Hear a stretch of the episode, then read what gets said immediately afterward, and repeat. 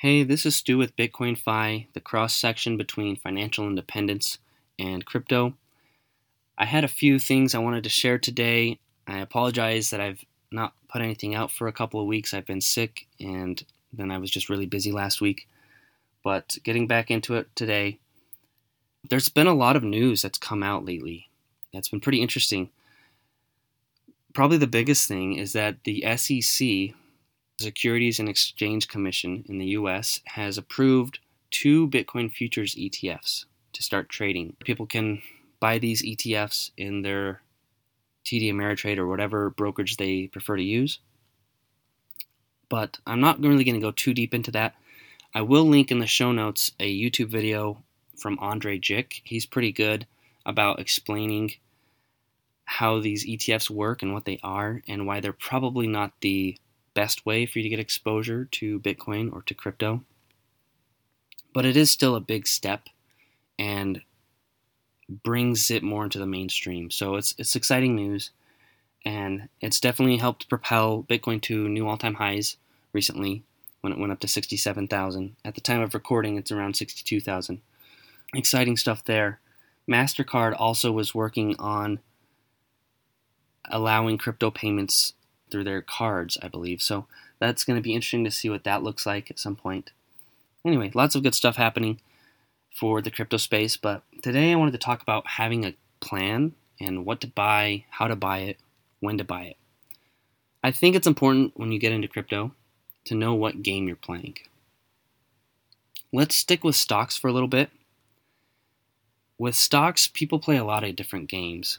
There are day traders, there are momentum traders, there are meme stocks, there are dividend stocks and dividend investors. There are REITs, real estate investment trusts. There are growth stocks, micro caps, large cap, middle cap. There are sector ETFs. What else? There, I mean, there's so many different things you can do with stocks. There are people that short. So you have to know the game that you're playing and what that means for your holdings. It's the same thing with real estate. People do flips, they do Airbnb, uh, short term rentals like vacation rentals, they do long term single family, they do multifamily. Some people just do land development, commercial. There's so many different games that you can play with investing, and it's the same thing for crypto. Crypto, you have a lot of day traders. You have some people that are Bitcoin maximalists. You have some people that are all in on Ethereum and think Ethereum is going to surpass Bitcoin at some point. You have Ethereum competitors. You have decentralized finance or decentralized exchanges. You have tokens that are trying to solve different problems, some that are related to gaming, some that are related to file storage, some that are related to real estate, tokenizing real estate. So there's a lot of different, you could say, sectors in crypto similar to sectors in the stock market. And there's also like different asset classes with crypto, just like there are different asset classes of real estate and stocks. So, anyway, I think it's really important to have a plan. First of all, know what game you're playing and have a plan. When you go to a financial advisor, which admittedly I have never done, I manage all my own money and I do my own research, but um, you could consider me a boglehead Basically, I do indexing, but I also do Motley Fool stock picks. And I've had some success with that. It's only been about a year since I've used their service, but so far it's been good.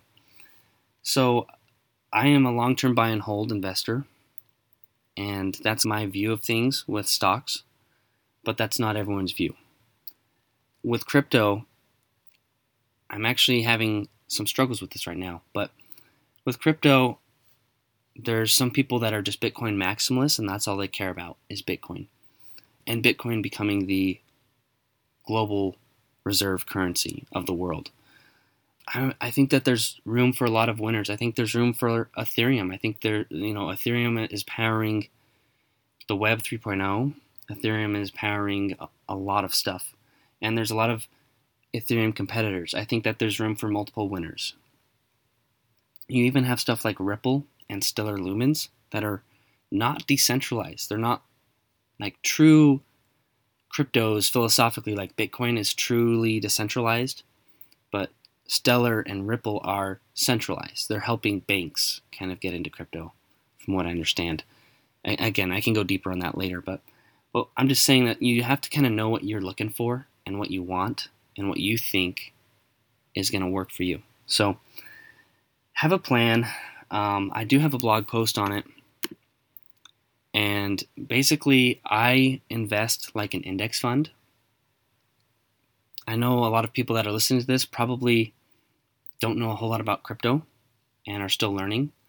But an index fund, the S&P 500, is probably the best known, and it's the example we'll use here.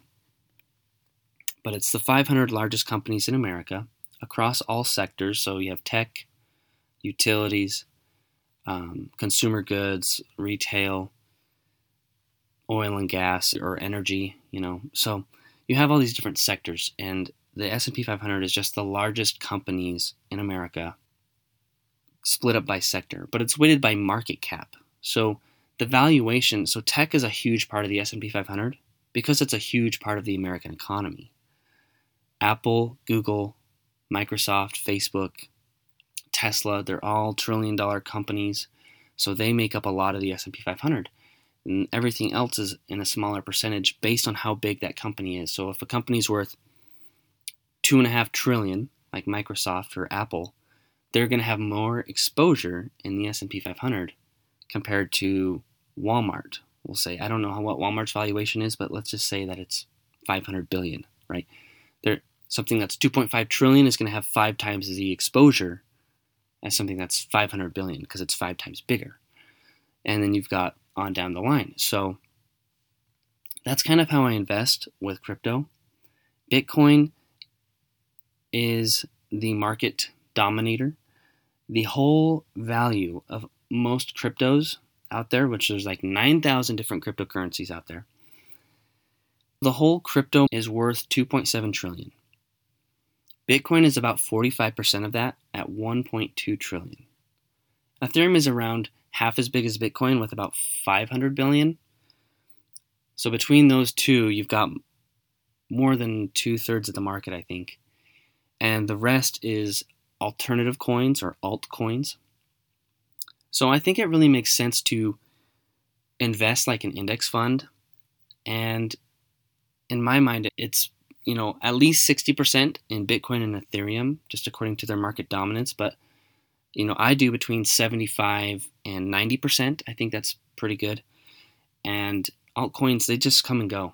Like, I bought some altcoins in 2017 that were in the top 20 or in the top 10, and they're nowhere near that now. Altcoins can fall in and out of favor a lot faster. Bitcoin and Ethereum, I mean, even Ethereum worth 500 billion or more. The third biggest coin, Binance coin, I think is somewhere around 80 billion. So even Ethereum is five times bigger than the third biggest coin. Something like that, right? So they're just so much bigger, and the adoption of Bitcoin and Ethereum is so much higher. They're not going to go anywhere. They are the, the proven historic market leaders, and everything else has come and gone. I mean, I was in 2017 Binance Coin was three dollars. Now Binance Coin is 520. There's almost nothing better I could have left my money in than Binance Coin uh, with that kind of growth, but regrets there. So yeah, it just makes sense to me. Like, you want to get good exposure to the top dogs, and then the rest. Like, if you want to take some what's known as moonshots on a meme coin like Shiba Inu or Dogecoin or some other coin that you heard about that's in the top 100 maybe, that's fine. Just know that that shouldn't be your core thing. Some of these are pump and dump schemes, some of them are scam coins. You just never really know. Some of them are going to come and go out of favor, and new solutions will come up and, and replace them. So it's it's interesting for sure, but unless you do a lot of research, I don't think it makes a lot of sense to go into altcoins. Now, a lot of people will think, well, I've already missed the boat on Bitcoin and Ethereum. Not really. There's about 100 million people in the world that have bought crypto. I mean, if we just get to a billion, that's a 10x of adoption. I don't know if that correlates exactly to a 10x of price, but could could be. Um, you could make an argument for that that it could even be more than a 10x in price if, at that adoption rate. So I, I don't know. I don't think at this point that anyone's really missed the boat on Bitcoin or Ethereum. And I do think that there are altcoins out there that are outside the top 100 or that haven't even been invented yet that could easily make it into the top 5, top 10, top 20. And I think that there's stuff that's in the top 10 and the top 20 that will probably stay there for a long time. But some of them are going to fall out and, and not going to be much going forward. So, so anyway, I don't want to spend too much time on that, but um, that's kind of my target allocation is 75 to 90% Bitcoin, Ethereum, and whatever's left to altcoins. But I don't know that I would go more than 30% altcoins. All right, let's wrap this up a little bit. As far as when it comes to accumulating crypto, um, Coinbase will push this a, a, little bit on you if you have a Coinbase account. That's where most people start. But they'll say, like, don't know when to buy, you know, because prices go up and down unless you're buying a stable coin. So they will recommend to you to dollar cost average. And I think that's pretty smart to do if you just set up a recurring purchase every every month, every couple of weeks, every one week, every day. Now, what's tough with Coinbase is the fees. Every exchange pretty much has some amount of fees. And the fees on Coinbase, if you're buying $10, it's 10%. The lowest amount of fees, like if you're buying, oh, I want to say it's over $100, it's uh, even at $100, it's going to be at least a 3% fee. Now, people coming from the financial independence community, we balk at fees. Like you shouldn't have an index fund or a mutual fund in your 401k that charges you more than half a percent in fees. And anything over percent, we wouldn't even touch. Uh, we're looking for Vanguard or Fidelity f- funds that have no fees or that have 0.03%. But here we're talking about a is it 100 or 1,000 times more at a 3% fee? So, yeah, you can buy with Coinbase or Crypto.com, Voyager, Celsius, Gemini. Some of them have fees, some of them have spreads where you're not quite getting the true and best price. But that's how they make their money is there's just a like a 1% spread. I've seen on Voyager if I if I see the price on on Coinbase of 62,000 on Voyager it's usually 62,300 or 62,200. So they're not charging you any fees but like in a way they are because there's a spread. And and that will happen with several exchanges. It's just part of the game. That's how those exchanges make their money. So I think it makes a lot of sense to dollar cost average. Depending on how much time you want to put into it, there's another way to just buy dips. And I've had pretty good luck with Cointelegraph's um, market analysis. Cointelegraph will put out a price analysis every two or three days and they'll say like this is what the charts say it's it's technical analysis it's chart reading it seems kind of voodoo um, but they'll say like this is just an example. They'll say oh bitcoin's at 58000 the resistance is at 60000 if it can break 60000 it'll probably run up to the next resistance and it's based on like a fibonacci number or something. And they'll say if it breaks 60,000 if if you can sustain and close above that price it's going to run up to 64,000 something like that. But if it doesn't if it's at 58,000 and it dips to below 53,000 and it can't hold that price then it's going to go down to um, the next barrier which is I'm just making this up but 46,000 right so I've had good luck buying dips on Coinbase Pro with limit orders when things do break to the negative, if they say, "Oh, if it if it doesn't hold this price, it's going to hit 53,000 or something." If I set a limit order for 53,500 and it does happen to go negative instead of positive, I've had good luck with with their targets roughly. I, I will go a little above their target. If it breaks negative, I've had good luck with Coinbase limit orders. But you have to do that in Coinbase Pro. I have another um, a blog post and a YouTube tutorial on how to set up limit orders on Coinbase Pro, but that's getting a little bit more technical, and a lot of people aren't going to go that route. If you do have a Coinbase account, you have a Coinbase Pro account too. The fees are way less, and it's more of a trading tool, like a day trader tool. But I use it as a little bit more advanced way to buy a dip when I have a lump sum that I want to put in at a certain price point. And again, the price might run up. And so if the price runs up, if it doesn't end up breaking to the negative so I can buy the dip, but instead it breaks positive, I just wait a few days for another price analysis to come out and then I can just move my limit order to be what they say is the downside again. Sometimes you have to chase it a little bit, but um, like I said, it has gotten me some buy in here and there at lower price points. Okay, if you want to learn more about that, I have a blog post and a YouTube video. But all of the apps basically support um, a dollar cost average, I believe. A lot of the apps like BlockFi and Celsius, they will pay you interest in the coin. BlockFi, if you have like Bitcoin, Ethereum, and Chainlink, you can get all of your interest paid into Bitcoin or you can keep the interest earned in the coin that it's in. So your Bitcoin would earn Bitcoin, your Ethereum would earn Ethereum, your Chainlink would earn Chainlink. Um, but I definitely have used it to like accumulate more Bitcoin from all my interest across all coins or earn more Ethereum. So that's something to know about. I haven't seen that on Voyager or Celsius.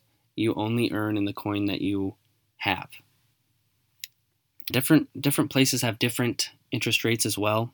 Celsius has some of the better interest rates on some coins. Voyager has better rates on other coins from Celsius. Um, Voyager has minimums for some coins to get interest, so you have to have a certain amount of Bitcoin or a certain amount of Ethereum to start earning interest. Versus Celsius, you, you don't have to have a minimum. The same with uh, BlockFi, you don't have to have a minimum, but BlockFi you you are tapped out. Like if you have more than 10% of a Bitcoin, they won't pay you more interest. Well, they, they will, but it's tiered. They pay like some around 5% interest on 10% of a Bitcoin. But if you have 20% of Bitcoin, like the, the extra anything more than 10% is not going to get that awesome rate. It's going to get a much lower rate. So you kind of have to chase a little bit. But um, anyway, so that's a few ways to accumulate. You can earn interest on your Bitcoin or your crypto with some of these apps, and some the, and how they're paying that is either from their own money that they get from fees and spreads, but they're also collateralizing your crypto and loaning it. So kind of like a crypto bank, they're doing exactly what a bank does, except with crypto. Um, and you can also borrow against your crypto there from some of these places. BlockFi, Celsius, at least you can. Coinbase was going to, but some government agency said they would sue if they did, so they shut it down. But BlockFi and Celsius are kind of being looked at for some of these crypto loans, and the regulators are, are looking at this. But for now, there are some really good interest rates out there. Probably one of the easier ways to accumulate Bitcoin would be the BlockFi card.